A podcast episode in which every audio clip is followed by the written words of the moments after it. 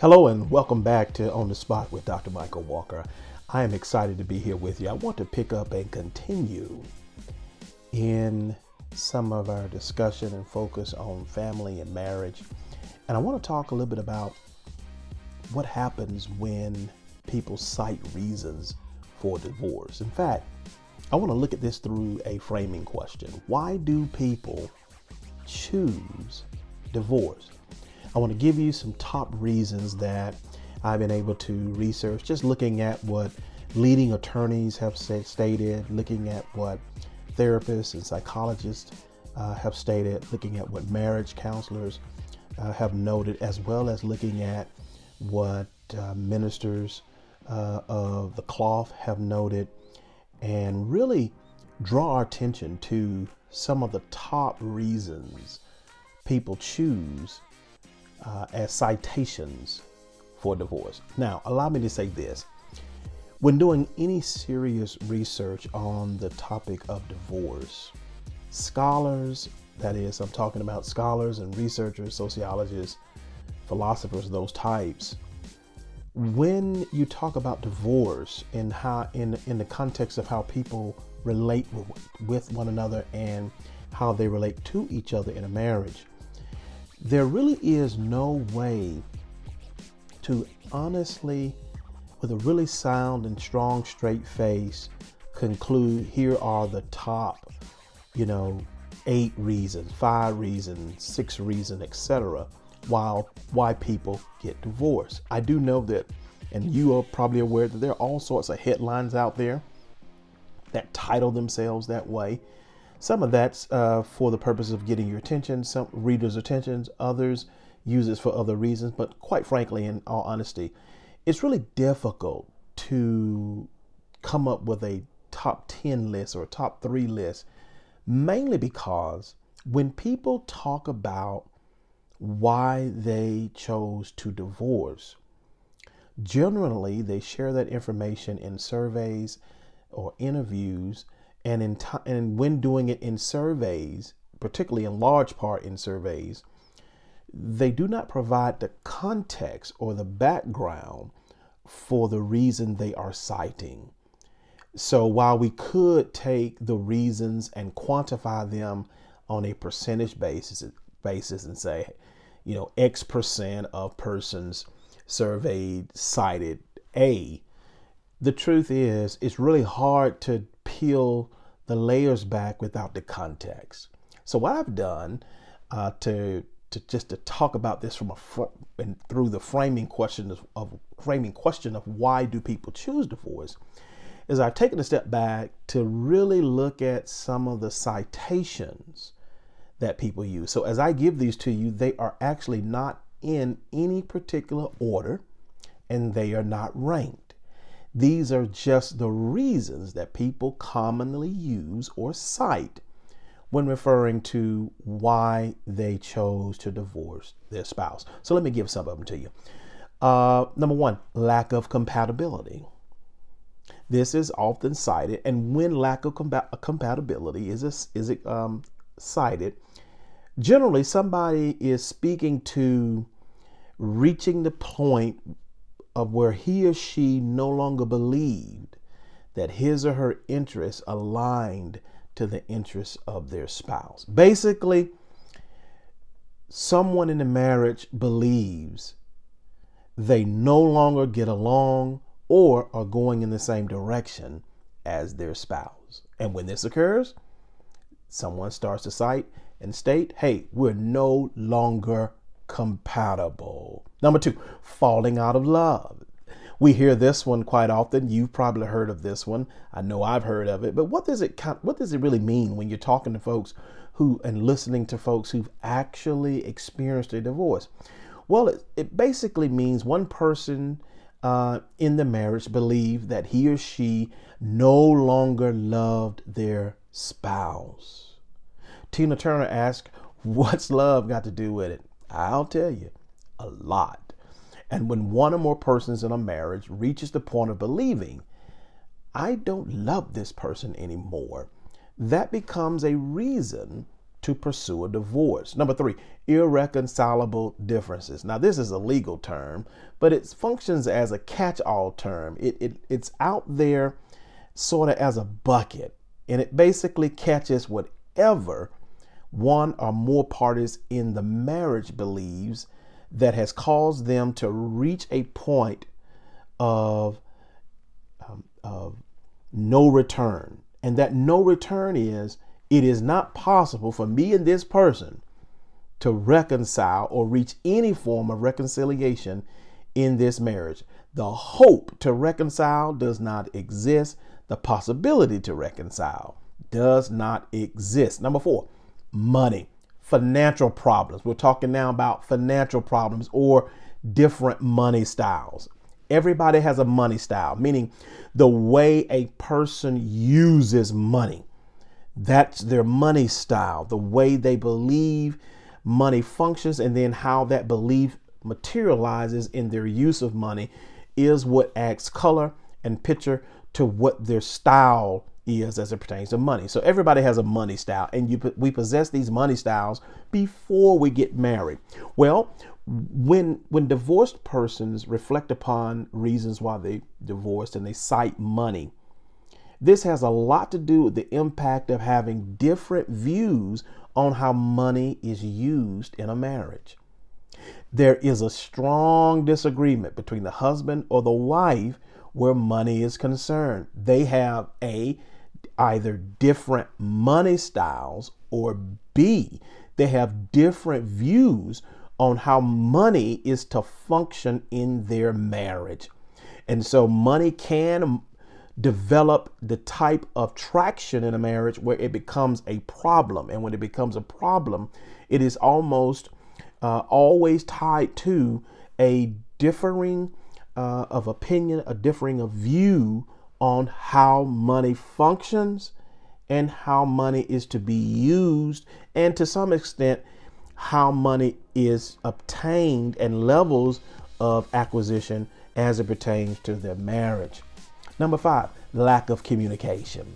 Now, this is not about the inability to speak. I, I know that uh, communication, even when doing uh, premarital enrichment. C- communication tends to be one of those topics that young prenups, and when I say young, I'm not really referring to uh, them in terms of age, but in terms that they have not actually engaged in a marriage.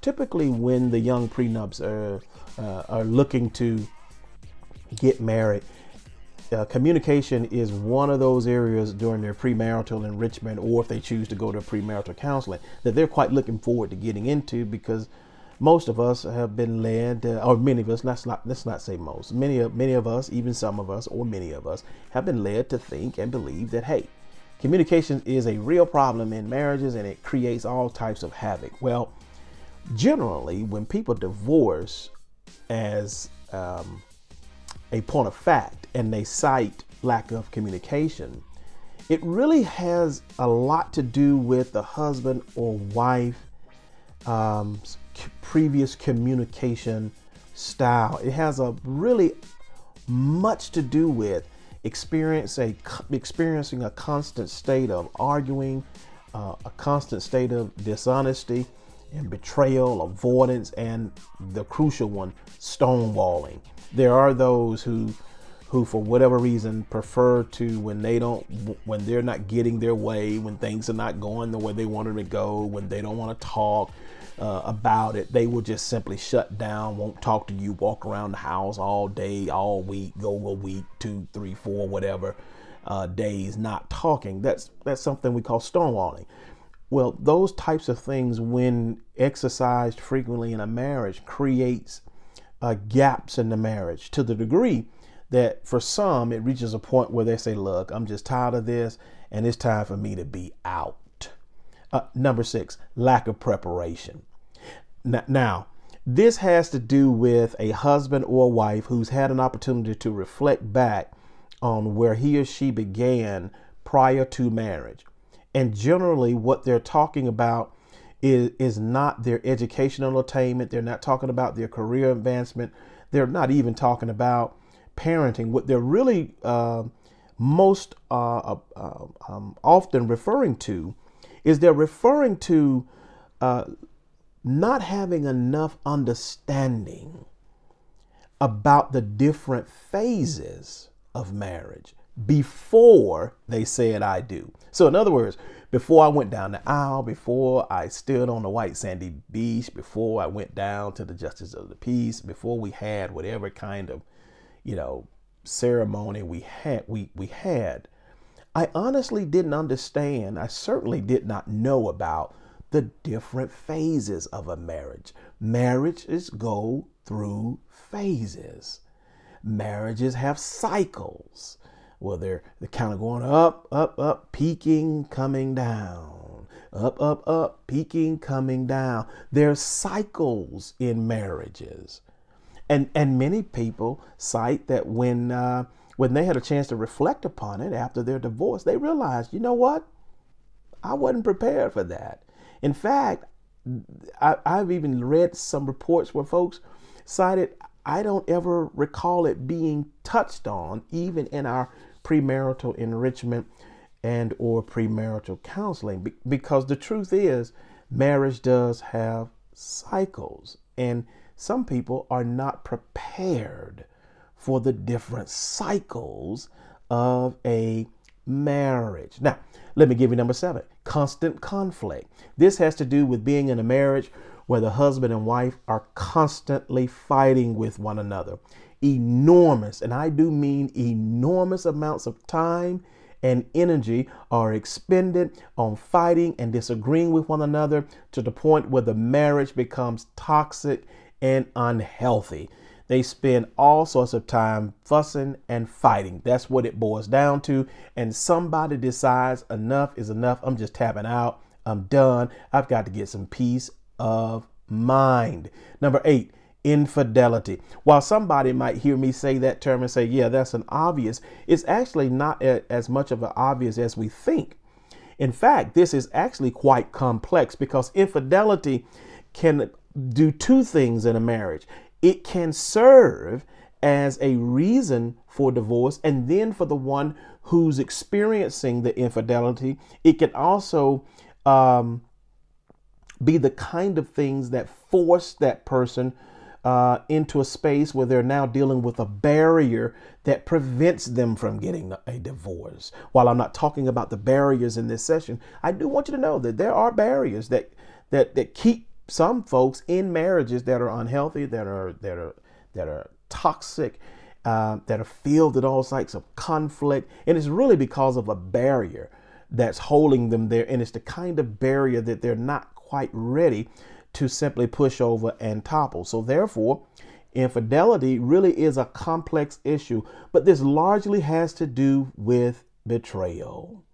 It is the realization of a spouse who has violated the trust factor in the marriage and has broken the spouse's heart. It is the full reconciliation of what do I do now that I know about this and my heart is cut to the quick. What do I do? And it is not as easy as folks on the sidelines and folks who are not in that marriage might want it to be. It is quite complicated, it is quite complex, and it is an emotional, and I do mean an emotional nightmare. Number eight, number nine, excuse me, getting married too young. Now, we've heard this cited before. Listen, I got married first time or whatever. I was just too young. This does this truly does occur where the two people who got married, they really were too young. But let's not paint young adults who get married with a broad brush because this really doesn't apply to all persons who engaged in a marriage young and ended up divorced. When this reason is cited for divorce, the husband or the wife typically is referring to a lack of preparation for the marriage. In other words, I wasn't really prepared to be married at that age, or I wasn't mature enough to be married at the age in which I said I do. Number 10, abuse. Now, there are four forms I'm talking about here physical, emotional, uh, verbal, and fiduciary. No form of abuse can be forever tolerated in a marriage. Sooner or later, the abused party, the injured party, is going to reach the point of enough is enough. Abuse will destroy a marriage. Number 11, addiction. That is in the form of alcohol, drugs, sex, gambling, and shopping. Addictions create stress, the kind of stress that destroys a marriage.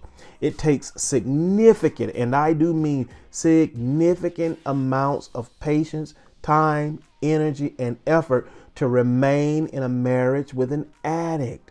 When this reason is cited by a husband or wife, it typically refers to a loss of energy to remain in a marriage to an addict. 12. Unrealistic expectations.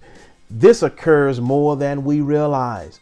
No person marries another person or individual without holding expectations for their spouse. The question becomes are the expectations realistic? Realistic expectations has everything to do with what can actually be achieved by your spouse. In other words, when someone cites, I was in a marriage where I was held to unrealistic expectation, it generally is associated with a husband or a wife believing their spouse set expectations upon them they could not satisfy. 13. Conflict of intrusion by in laws. Basically, this has to do with in laws who overstep their role and insert themselves into the marriage. This can create all types of chaos. It can create all types of havoc. It can create all types of stress. Why? Because the in laws do not belong in the marriage. That's like first and foremost. Additionally, when in laws decide to create conflict for the marriage, this now gets to the point to where uh, the spouse who's on the receiving end of this has to make a decision. And for some, they they literally decide, you know what? I know what I'm going to have to do.